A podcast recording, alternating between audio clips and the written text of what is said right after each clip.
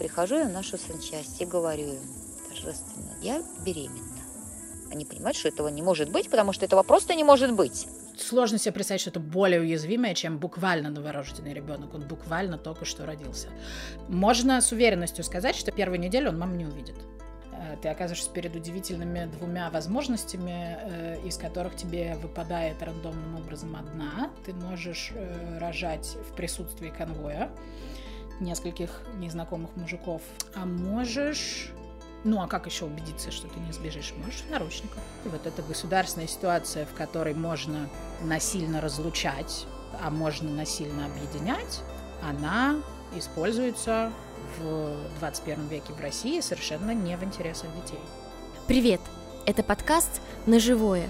В нем мы вместе с Центром содействия реформе уголовного правосудия «Тюрьма и воля» рассказываем о женщинах, которые оказались в тюрьме, защищаясь а точнее сказать спасаясь от домашнего насилия. Бытовое насилие в России – сложнейшая проблема, о которой мало говорят и еще меньше что-то с этим делают.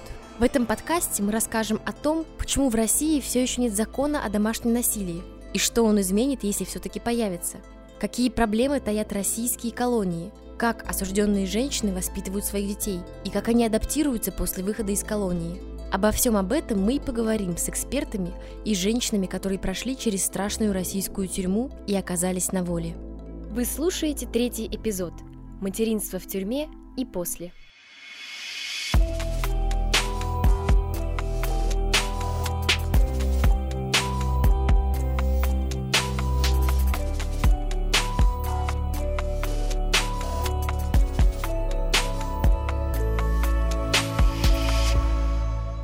Тюрьмах женщинам лучше не рожать. Это прямая цитата из статьи на сайте ФСИН о женских колониях. В тюрьму попадают и беременные женщины, и те, у кого только что родился ребенок на воле. Подробнее об этом, а также о том, как в других странах решается вопрос материнства в колониях, мы расскажем чуть позже. Беременные в российских тюрьмах, ровно как и другие осужденные женщины, не только лишены должного медицинского обслуживания и сбалансированного питания, Фактически, они не имеют и послаблений по тяжелому труду. Поэтому женщине далеко не всегда удается выносить, родить и тем более воспитать ребенка. Мы поговорили с женщиной, которая забеременела в колонии и родила здорового ребенка, несмотря на лишения и трудности на каждом этапе, от неохотного признания тюремными врачами беременности до ее сохранения в вольной больнице. Мне всегда очень хотелось независимости, самостоятельности. А это были те самые лихие 90-е, времена анармии. То есть, да, что хорошо, что плохо, я это знала, меня этому учили в детстве, меня этому учили в школе. Но э, вот это вот доказать, что я сама и значит, я могу чего-то добиться и как-то жить хорошо. Но в то время представление, что значит было хорошо? Это э, вольные свободные деньги, жизнь без контроля, без тормозов, значит, без родителей, отдельно познакомилась с парнем. Он был ну, бандит. Дядя его был по тем временам вор в законе. Ну вот такой признанный, официальный, в статусе. Барыга тогда у него была такая кличка. Мы там ходили к сестре, я там видела кучу этого золота, ей привозили деньги, вот на чемодан открывает, сколько ей надо, там берет, там вот эту вот всю упаковку пачками. Ну, конечно, у меня там глаза горели, все это а, несло вот на этой волне. Ой, там, то есть для нее не вопрос там эту пачку там дать себе на. Вот так вот, да, как там. Приехал к нему друг в гости, поехали туда, там, ну, в кабак сходили, посидели, поехали назад, ну и вот тут вот все и случилось. Он, ну, до этого он как-то говорил, хочешь знать, как я деньги зарабатываю? Я говорю, ну, я говорю, ну, конечно, мне интересно, и меня с собой возьми. Вы слышите историю Натальи, Женщины, чье имя нам пришлось изменить. В 98 году Наталью осудили на 24 года колонии, тогда еще строгого режима. Через пять лет такой режим для женщин будет полностью отменен. По приговору совсем юная 20-летняя девушка стала соучастницей убийства и ограбления таксиста. К тому же Наталье добавили срок за самооборону по статье 111 части 4. Тогда перед ней стоял выбор – либо она, либо сожитель. Спустя 15 лет Наталье заменили вид отбывания наказания с колонии на колонию поселения. Там же она познакомилась с будущим отцом своей дочери Маши. В общем, как я делала Машу, я рассказывать не буду. Хищренным путем. Где смогли, как смогли. Но я очень хотела ребенка. Очень. У меня прям вот все замыкание было.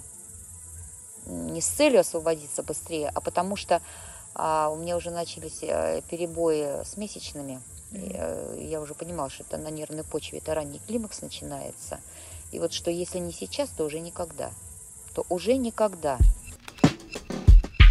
Некоторые женщины обнаруживают беременность уже в колонии. Некоторые беременеют на свидании, а кто-то в колонии поселения. Дальше администрация долго уговаривает женщину сделать аборт, пока не появится заключение тюремного врача. Нет бумаги, нет беременности. Ну, поняла, что беременна, а тестов найти как? Приходит мой парень на обед. Я ему говорю, так и так, нужны тесты для беременности. Он говорит, ладно, что-нибудь придумаем. Ну, там на свиданки же приезжают, вот кому-то как-то, ну, а что там тест?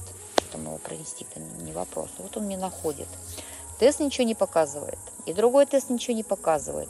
А, а меня тошнит тошнит, а меня от запаха уже сигаретного дыма тошнит, а люди-то вот выходишь, люди-то курят, везде запах этот несет. Вот. Я понимаю, что я беременна, и сказать не могу, что я беременна, понимаешь, пойти а, в нашу санчасть, потому что он подал ходатайство на 80-ю статью на замену, а, чтобы его отпустили домой, но вот на обязательные работы заменили. Я хожу и терплю, и молчу, пока его освободят. Наконец-то тест показал две полоски. Все, доказательства у меня есть. А ему удовлетворили ходатайство, у него суд прошел, осталось там у него дни на сборы и все, на оформление документов. И он уже покидает системное учреждение, он уже на свободе. Прихожу я в нашу санчасть и говорю им торжественно, здравствуйте. Я говорю, я беременна. Ну, а как еще им сказать, что далеко ходить? Ну, они же понимают, что я нигде не могу, я из расположения не выхожу никуда. Вот у меня столовая, э, столовая барак, столовая барак, ну, магазин в сопровождении конвоя. Дальше никуда. Они понимают, что этого не может быть, потому что этого просто не может быть. Ну, не от святого ж духа я забеременела. Они мне говорят, а с чего ты взяла? И меня тошнит. Она мне такая, что сидит? Чай крепкий надо меньше пить, и тошнить не будет. Я говорю, знаете, мне все время холодно. Ну, лето, жара, а мне холодно, реально, меня знобит. Она говорит, так ты посмотри на себя, какая ты худая. Ешь больше и мерзнуть не будешь. Что это, говорит, за повар, ты такая духлая, э, ходишь, костями гремишь. Так у меня это, тест две полоски показал. И вот тут они мне говорят, как тест две полоски? Вот они за голову. И кто папа? Я говорю, папа, это я. Ну и все иди работай. Я говорю, ну уж понимаете, мне нельзя сейчас работать уже в ночь, ночные смены, вот эти подъемы в полтретьего ночи. Я говорю, мне нельзя поднимать котлы, иди на работу. А я пошла на работу, вот у меня начинается кровотечение. В тюрьме жизненно необходима связь с волей, с родственниками, правозащитниками или НКО.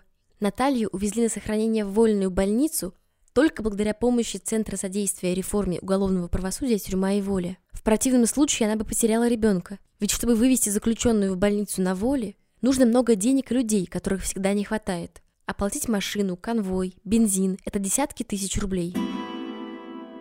В общие палаты меня не положили, со мной же конвой был в палате, постоянно присутствовал. То есть меня положили в абортную палату внизу на первом этаже. То есть вот каждый день через меня проходили 5-6 человек, которые идут на аборт. Конвой сидел у меня тут в палате, потом из палаты выходили, выходили. Ну, в общем, постоянно, круглосуточно они были со мной. Тут вот у них э, нервы не выдержали, значит, у администрации нашей. Конвой не хватает, все, везите домой. Комаров говорит, я не хочу оказаться на ее месте, в вашем заведении. Я как врач, я буду делать то, что я должен делать. Мы сохраняем, значит, сохраняем. Все. Вот он не пошел у них на поводу, не поддался. Наталья еще не раз оказывалась в больнице с кровотечением из-за тяжелой работы в колонии. Она 10 раз подавала на УДО, условно-досрочное освобождение. Но ей всегда отказывали из-за оставшегося срока в три с половиной года. На очередном сохранении в больнице администрация колонии попросила Наталью вернуться с новым заявлением на УДО. Назад мы ехали на такси из этой больницы.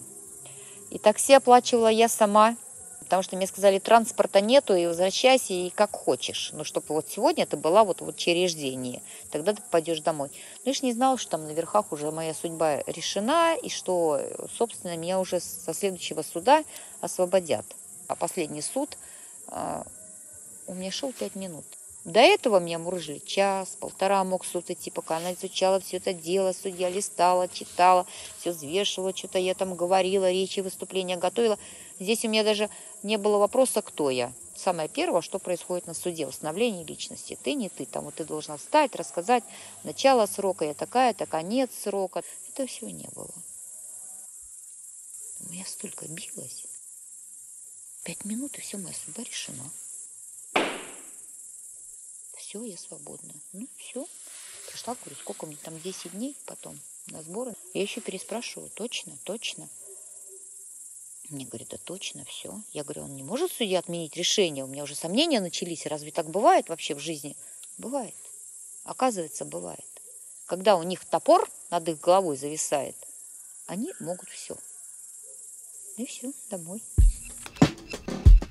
Дочери Натальи и Маши уже 4 года. Они живут вместе с родителями Натальи в своем доме, учатся читать, писать, ухаживать за огородом. Наталья работает в местной небольшой поликлинике в регистратуре, подрабатывая уборщицей. Отец Маши не участвует в ее жизни и совсем недавно был лишен родительских прав. Маше очень повезло родиться на воле, ведь тюрьма совсем не предназначена для жизни детей. О влиянии режима колонии на новорожденных мы спросили у социолога, волонтерки Центра содействия реформе уголовного правосудия «Тюрьма и воля» Саши Кувшиновой. В абсолютном большинстве случаев женщины рожают в вольных больницах. Раз это вольная больница, то должен быть конвой. Раз должен быть конвой, то это дорого. Поэтому женщину как можно быстрее возвращают обратно. Ребенок не заключенный, ему не нужен конвой, это недорого. Ребенка оставляют в больнице. А ребенка могут вернуть через неделю вот это время, когда важен контакт кожа к коже, положить ребенка на грудь маме, время, когда начинается молоко. Ну, сложно себе представить, что это более уязвимое, чем буквально новорожденный ребенок. Он буквально только что родился. Можно с уверенностью сказать, что первые там, первую неделю он маму не увидит. Да? И, во-первых, у него пропадет молоко. Во-вторых, это совершенно издевательство над материнским инстинктом, потому что если он есть, то она эту неделю в аду, мало того, что она прошла через роды и, как правило, без обезболивания. Если он слабый, то он совсем пропадет, э, может быть, к счастью для нее, потому что нету того... При взгляде на кого у нее должен вырабатываться окситоцин. И, э, и когда они через неделю соединятся, совершенно не обязательно будет молоко. А, соответственно, отсутствие молока повод не пускать э, на грудное вскармливание, потому что, ну, зачем ей ходить к ребенку, когда он все равно ест из бутылки? Поскольку природа материнства во многом биологически обусловлена, там, где можно э, давить на женщину э, с помощью ограничения э, ее возможности встречаться с ребенком, э, там женщины становятся очень легко э, манипулируемы. И как бы этим сейчас странная формулировка «грех не воспользоваться». В руках у администрации оказывается готовое оружие манипуляции, бесплатное, э, которое очень легко использовать, э, и э, можно назначать трудовые нормы какие-то бешеные таким женщинам, можно их наказывать отсутствием свиданий и так далее. Вы что-нибудь слышали про роды в наручниках? Звучит страшно, согласна, я даже боюсь представить, каково это. Но, к сожалению, некоторым женщинам даже не приходится представлять. Эти воспоминания остались с ними на всю жизнь э, ты оказываешься перед удивительными двумя возможностями, э, из которых тебе выпадает рандомным образом одна. Ты можешь э, рожать в присутствии конвоя нескольких незнакомых мужиков, а можешь ну, а как еще убедиться, что ты не сбежишь? Можешь в наручниках. То есть вот ситуация, в которой там европейские женщины лежат в теплой ванной с даулой, ситуация, которая, скорее всего, останется физически самой болезненной в твоей жизни, мне вот не хватает только быть прикованной к кровати в этом смысле. Но э, для страны, в которой карательная гинекология, тут, в принципе, э, роды в роддоме тоже не дают тебе э, ничего особенно прекрасного и удобного.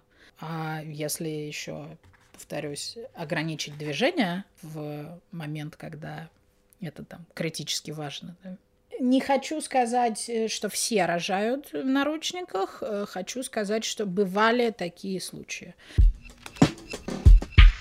Разлучение матери и ребенка сразу после родов пагубно влияет на дальнейшее развитие новорожденного, если не смертельно. Австроамериканский психоаналитик Рене Шпиц в 40-х годах прошлого века провел опыт в рамках изучения детской привязанности. Тогда в домах малютки наблюдалась высокая смертность.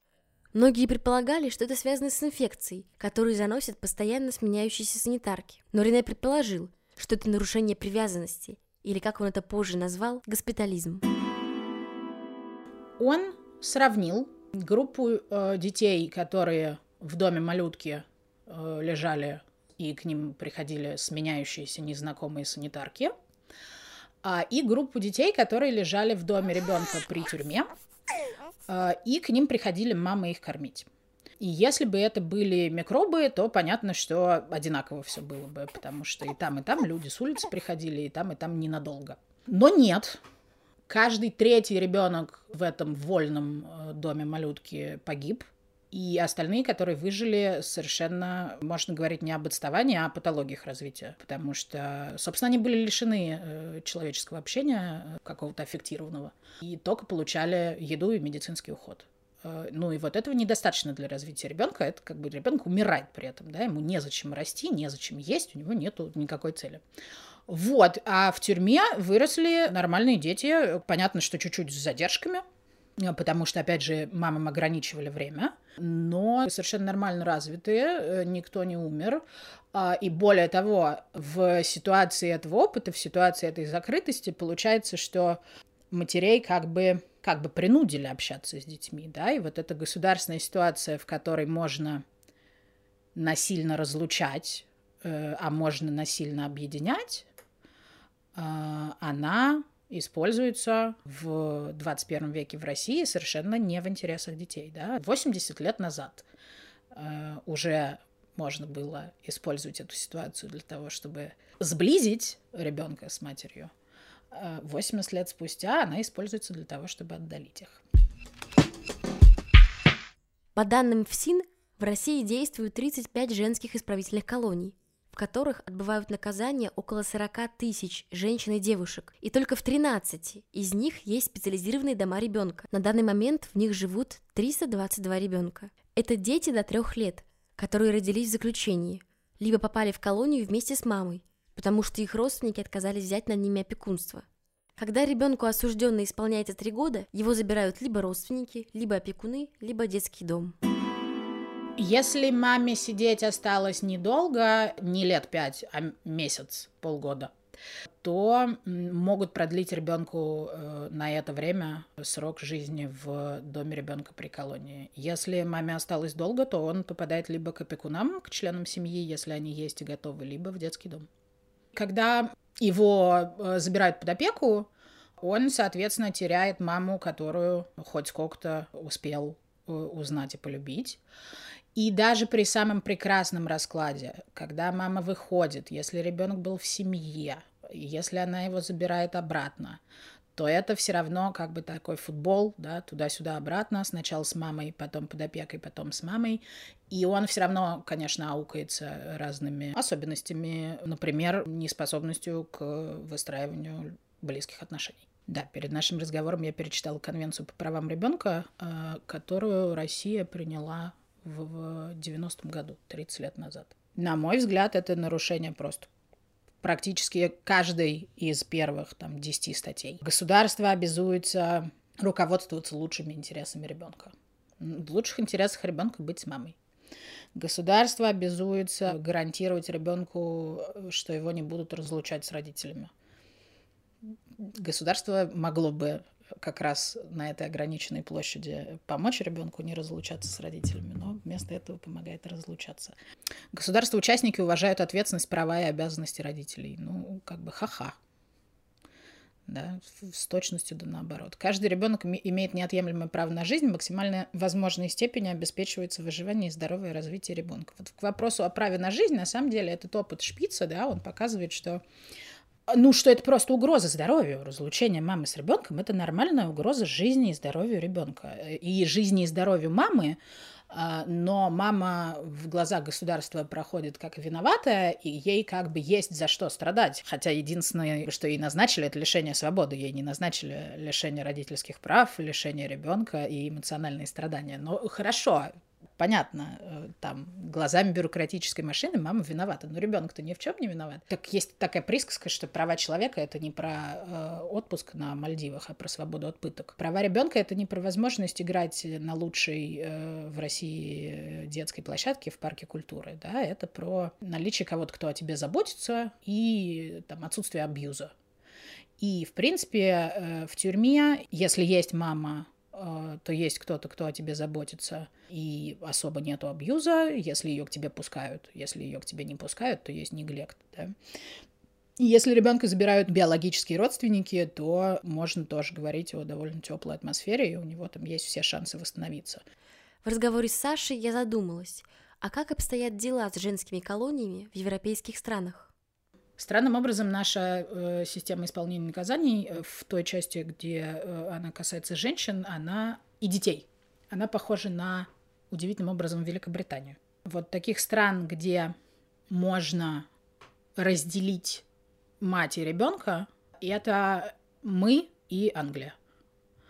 В Англии дети при этом до года все равно проживают с матерями заключенными, но вот в год их можно разлучить. У нас, соответственно, можно разлучить, как только родила, и э, конвой увез. Таких нелепостей больше нигде нет э, в Европе.